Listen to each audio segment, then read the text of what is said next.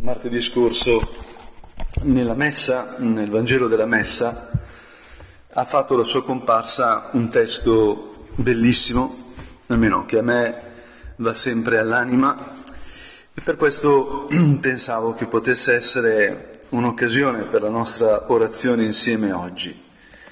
E si tratta del Vangelo dove si racconta di Marta e Maria perché appunto, Signore, tu avevi degli amici vicino a Gerusalemme e magari anche questo riferimento è un'occasione per noi per pregare adesso per la pace in questa terra che poi è la tua terra.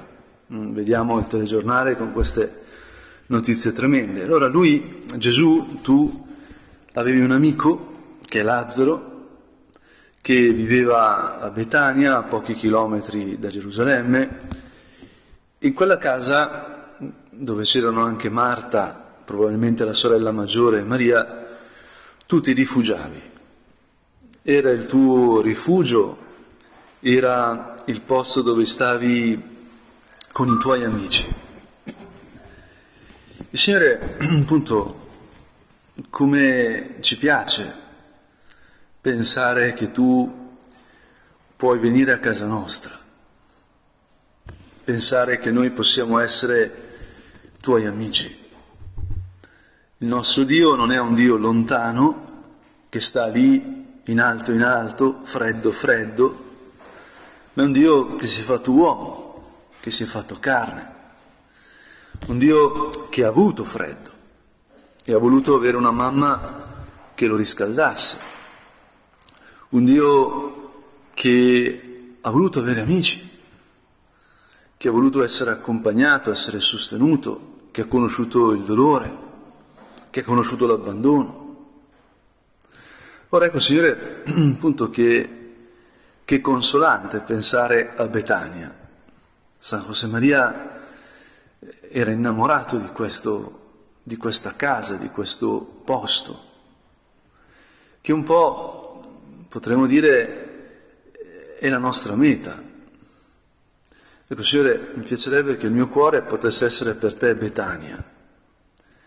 Mi piacerebbe potermi godere veramente la tua amicizia, perché tu, Signore, sei già dentro di noi. Siamo battezzati, magari facciamo la comunione. Tu, Signore, vieni in noi. Non aspetti che noi siamo perfetti per venire, ma ci rendi perfetti venendo. La nostra vita è unica, è meravigliosa, non abbiamo idea di che cosa sia e potremmo dire che per farcelo capire tu vieni a noi. E la cosa che a me colpisce appunto è che Marta e Maria di fronte a questa realtà si pongono in modo diverso. Questa realtà non è ovvia. Tu, Signore, sai quante volte io mi dimentico che per te io sono già Betania. Mi dimentico che tu hai versato il tuo sangue, sei andato in croce per stare con me. Mi dimentico di pensarmi a partire da quello che tu hai fatto per me, al posto di pensare te a partire da me. Ecco, Signore, quante volte noi proiettiamo su di te il fatto, per esempio, che noi, se un amico ci tradisce, facciamo fatica a continuare a essere amici. Per noi è difficile amare chi non è amabile. Invece, appunto, C.S. Lewis, l'autore di, di, Narnia e di tantissimi altri libri bellissimi, la trilogia di Ramson, eccetera, ecco che diceva, un bellissimo libro, I Cinque Amori, che mentre noi amiamo chi è amabile, Dio rende amabile chi ama. E cioè a noi ci costa questo cambiamento, ci costa pensarti per quello che sei e quindi pensare noi per quello che siamo grazie a te per quello che siamo per te. Io chi sono per Gesù? Questa è la vera domanda. Andiamo all'università, studiamo, lavoriamo. Quante cose abbiamo letto nella nostra vita, quante notizie leggiamo in internet, sul cellulare, quante cose ci incuriosiscono. Ma di una sola cosa c'è bisogno. Chi sono io per te, Gesù? Questa è l'unica verità che cambia tutto. È l'unica cosa che mi dovrebbe interessare. Non i voti, non cosa pensano di me, eccetera, eccetera. Ma chi sono io per te? Però a me consola, Gesù, e tu lo sai, che Marta non è sintonizzata su questo punto. Maria sì, Marta no. Così come al maschile, gli apostoli, vediamo che Giovanni è come Maria, è sintonizzato, dà la priorità a quello che fa Gesù, all'opera di Dio, si lascia amare, potremmo dire, da Gesù. Invece Pietro, Gia, Pietro Giacomo, eh, Matteo, tutti gli altri, fino a Giuda, il traditore, ecco che continuano a misurare Gesù secondo la loro idea di Messia. Potremmo dire che non si lasciano sorprendere fino in fondo. E quindi un'altra domanda che possiamo farci adesso davanti a te, Gesù, ma, ma io mi lascio sorprendere da te. Io sono disposto a lasciarmi stupire da Dio. Oppure ho la mia idea di Dio. Ho il cuore aperto o chiuso. Quando vengo davanti al tabernacolo, cosa, cosa c'è nel mio cuore? Apertura? Disponibilità a farmi sorprendere? Oppure penso di sapere già? chi c'è lì dentro.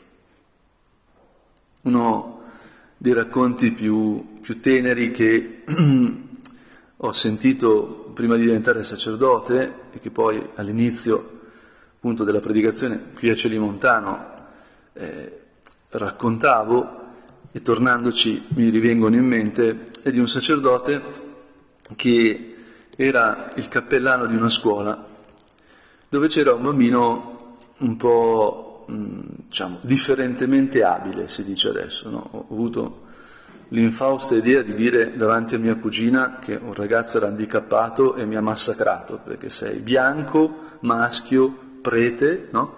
e quindi, diciamo, fascista, sostanzialmente. No? E quindi dai anche dell'handicappato a questo ragazzo. Dicevo, però questo ragazzo non cammina, quindi dire, non è che è differentemente abile, no, è inabile, cioè non è che a un cieco gli dici che è differentemente vedente, che non ci vede, cioè io poi sarò rozzo e grezzo e ormai superato, ma uno che non ci vede non ci vede, non è che ci vede differentemente. Comunque lasciamo stare questa discussione. Comunque questo bambino era un po' indietro, per essere delicati, e questo sacerdote eh, diciamo, nel momento in cui doveva fare la prima comunione questo bambino, questo ragazzino, eh, pensava che non fosse in grado di farlo. E allora ha, gli ha fatto una specie di esame, un test.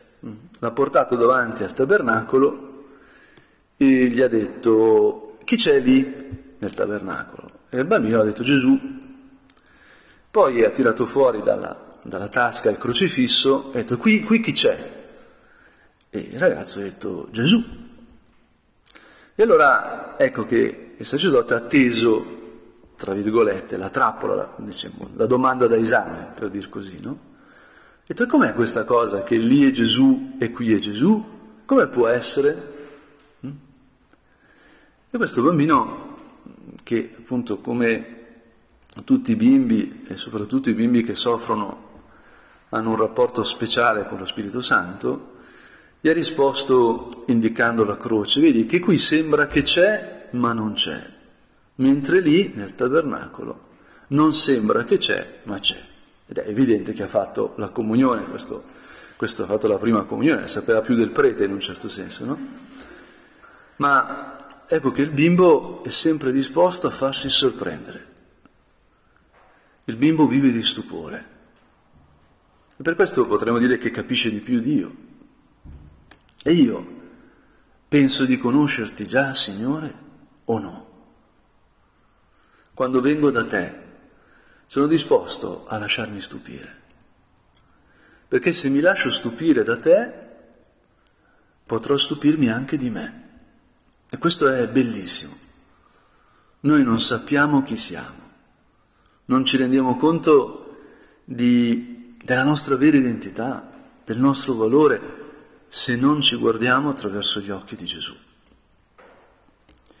E quindi, appunto, a me consola che Marta è focalizzata su un'altra cosa.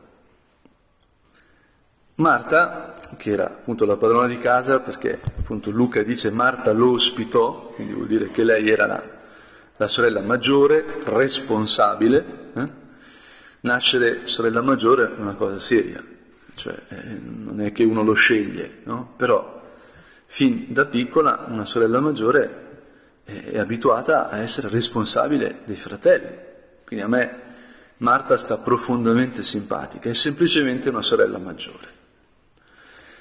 E aveva una sorella minore, Maria, la quale, seduta ai piedi del Signore, ascoltava la sua parola. Maria sta là ad ascoltare Gesù. E invece Marta, giustamente, era distolta per i molti servizi. Poi Gesù aveva questa caratteristica così simpatica che andava in giro con dodici apostoli. Quindi pensate a Cana, eh, alla festa di nozze, invitano Maria, Maria va con Gesù, Gesù si porta 12 apostoli e quindi finisce il vino per forza, perché se tu vai in giro, no, guarda ti invito a mangiare domani, bene, veniamo in 13, perché 13 porta male, però porta male per l'ultima cena, questo è prima dell'ultima cena, quindi vabbè. No, vuol dire, non è neanche simpatico presentarsi a casa d'altri in 13. No? Cioè Marta giustamente dice, ma guarda sto Gesù, eh? Cioè, capisco che è amico di mio fratello, capisco tutto, è splendido, è buonissimo, dicono che è il Messia, eh, però io devo dar da mangiare a 13 persone. Dove trovo il pane per 13 persone? Io immagino mh, mm, Marta che va dalle vicine a chiedere se hanno qualcosa da prestare.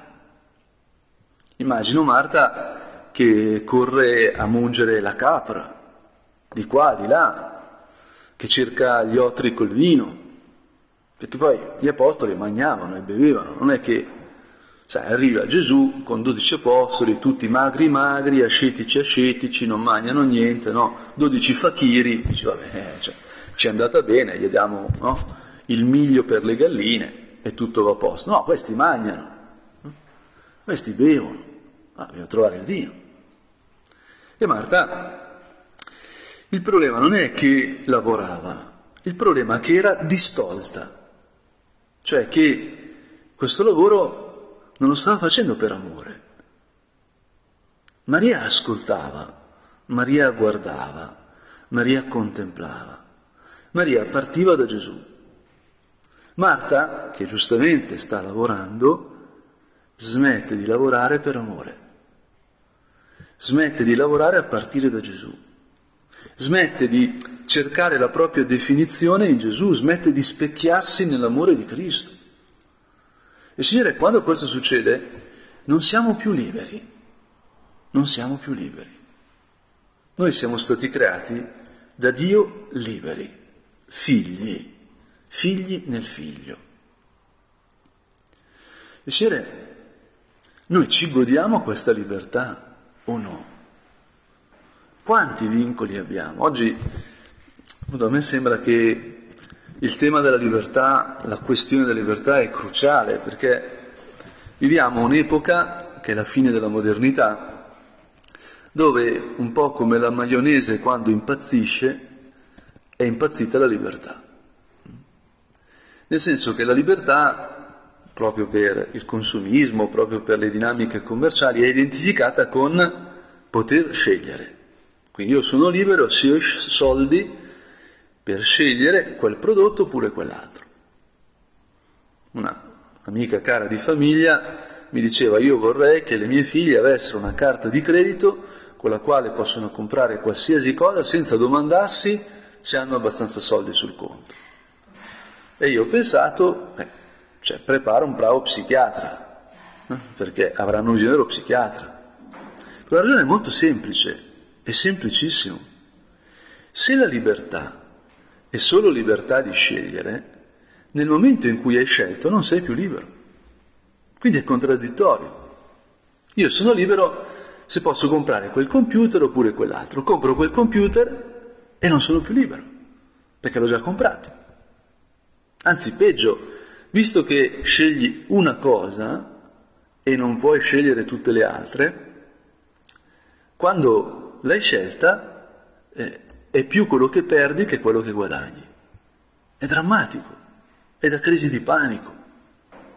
Io ho provato questo proprio dopo il seminario, nel seminario avevamo una specie di stanzina dove c'erano degli incaricati che andavano alla metro e compravano quattro schiume da barba, quattro diciamo versioni diverse di schiuma da barba, cinque eh, tipi diversi di shampoo no?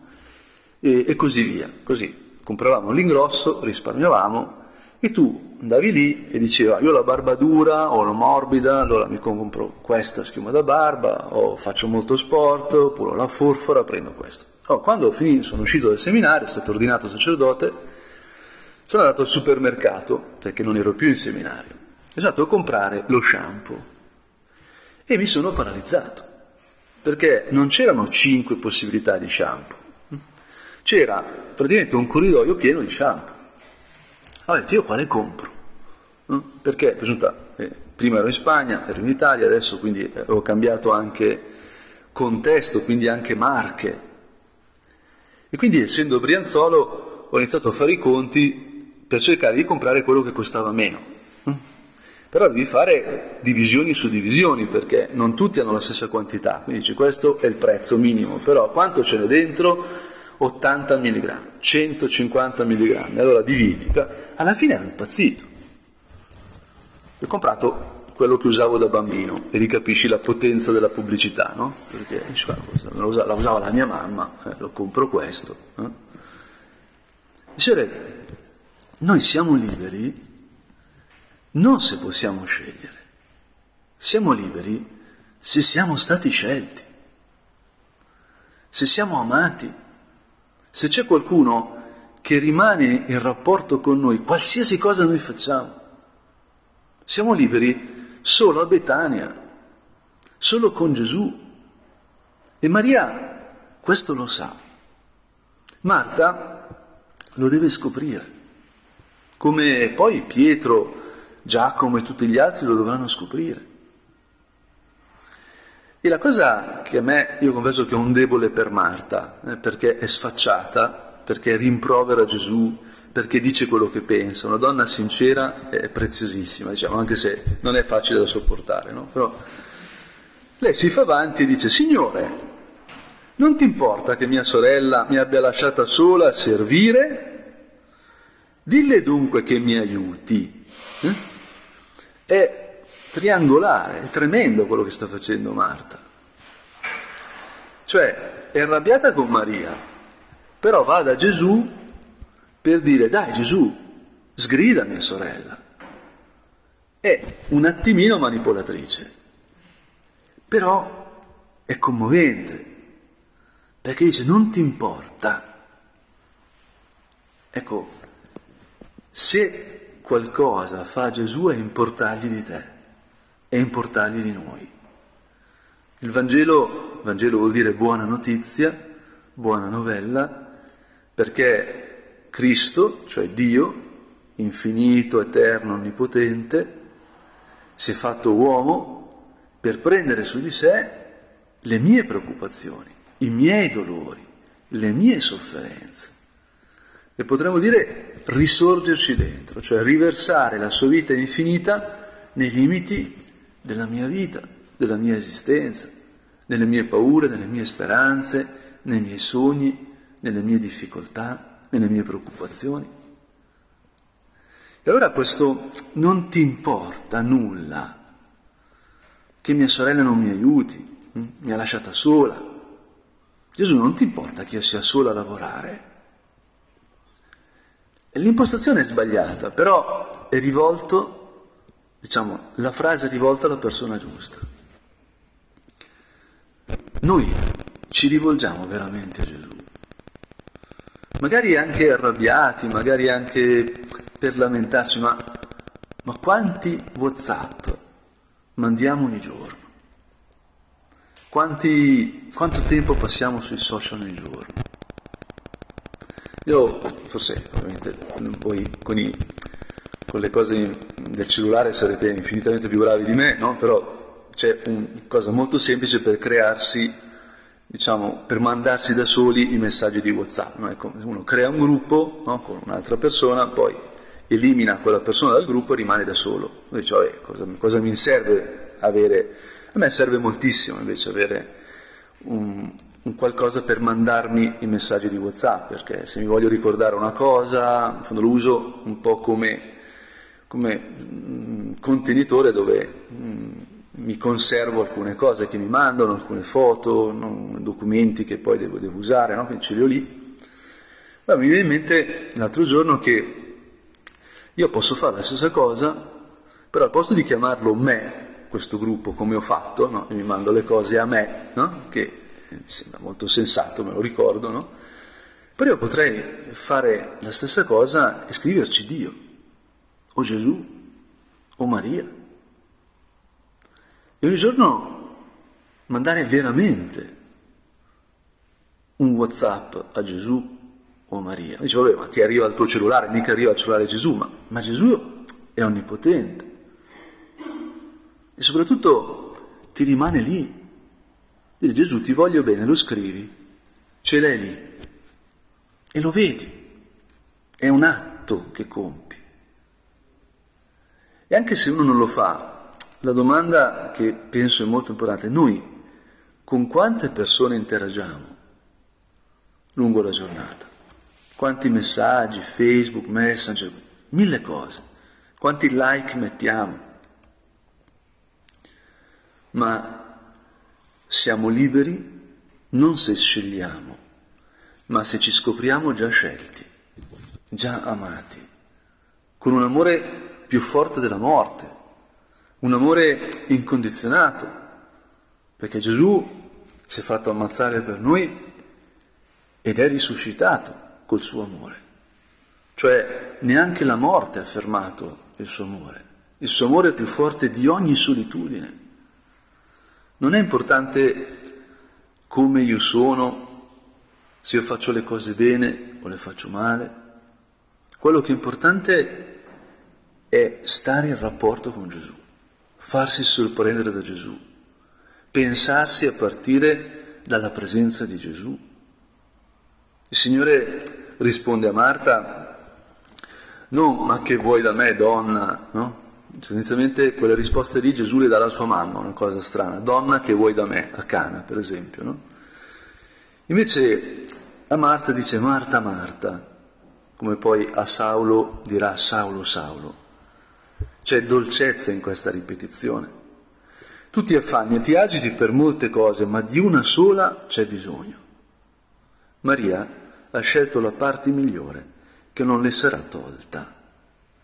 Di una cosa sola c'è bisogno, di pensarti a partire da me, di specchiarti nel mio amore, nei miei occhi. E queste non sono interpretazioni perché c'è un altro passo di San Luca stupendo che, se ricordo bene, eh, era oggetto della prima meditazione che nella mia vita ho fatto a Celimontano, perché appunto è uno dei passi che più mi sta a cuore mm, nella mia nella mia preghiera, se devo pensare a un momento del Vangelo che mi porta nel cuore di Gesù, uno dei, dei primi che mi viene in mente è questo. La scena è eh, la casa di un fariseo che ha invitato Gesù a pranzo. Il fariseo era una persona profondamente religiosa, che viveva tutti, tutte le norme della legge e quindi anche che si manteneva puro. Una volta sono stato invitato a Venezia nel ghetto a, da, dei rabbini a, a, a, cena dopo una conferenza e, e, appunto ho assistito proprio alle abluzioni che fanno, cioè uno si era dimenticato e gli altri hanno detto ma non vai a, fare le abluzioni. No? anche un lavarsi le mani non solo come ho fatto io in bagno, ma un lavarsi le mani rituale, no? con una preghiera, cosa anche molto sana, molto sensata. Ed ecco che in questa casa del fariseo entra una peccatrice di quella città. Una peccatrice di quella città vuol dire una prostituta, una peccatrice pubblica, la quale aveva saputo che Gesù era a casa di questo fariseo e, e si era intrufolata in casa portando un vaso di profumo. E a me questa donna commuove profondamente, perché questa donna si sta giocando la vita. Una prostituta contaminava, perché era una peccatrice. Un fariseo non l'avrebbe mai toccata e tantomeno l'avrebbe fatta entrare in casa sua. Quindi lei scommette tutto su Gesù. Lei mette la sua vita, diciamo, nella libertà di Cristo, si affida totalmente. E infatti Gesù era steso, si mangiava riversi su un fianco, lei si pone dalla parte dei piedi e piangendo, piangendo, cominciò a bagnarli di lacrime. E poi asciugava i piedi di Cristo con i suoi capelli e li baciava e li cospargeva di profumo. E Signore, questa scena è immensa, non ci sono parole. Una donna peccatrice, una donna che non si può presentare da te, Signore, con tutto a posto. È una donna che viene pagata per il suo amore. Una donna che si disprezza profondamente, una delle caratteristiche più dolorose appunto di chi fa questo mestiere è il disprezzo che una prova per se stessa. Una donna che non è libera, che non è libera. Ma lei si affida totalmente a Gesù.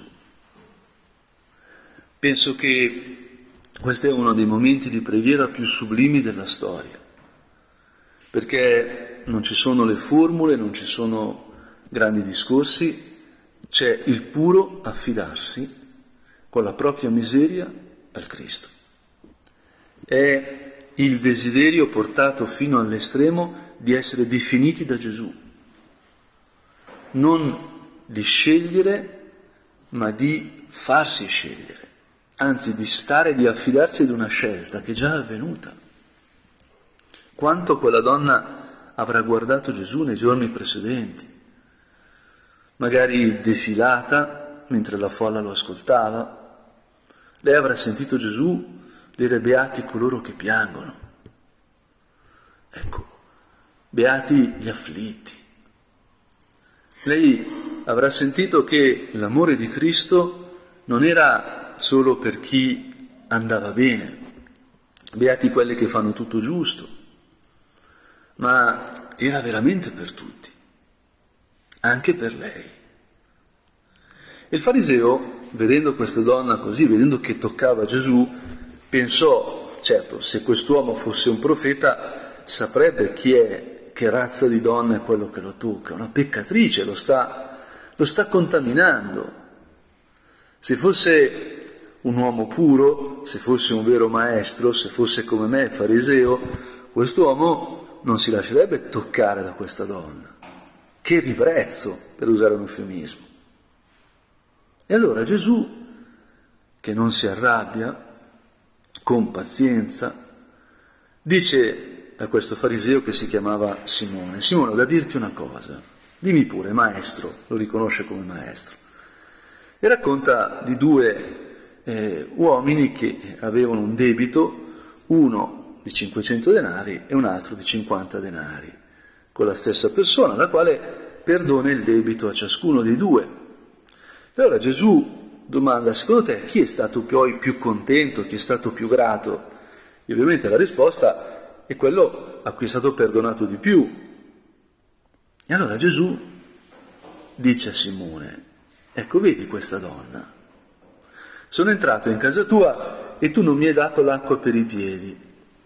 Lei invece mi ha bagnato i piedi con le lacrime e le ha asciugate con i suoi capelli. Tu non mi hai dato un bacio Lei invece, da quando sono entrato, non ha cessato di baciarmi i piedi.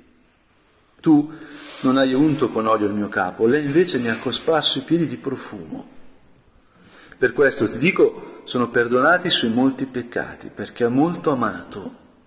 Invece colui al quale si perdona poco, ama poco. E poi dice la donna, i tuoi peccati sono perdonati.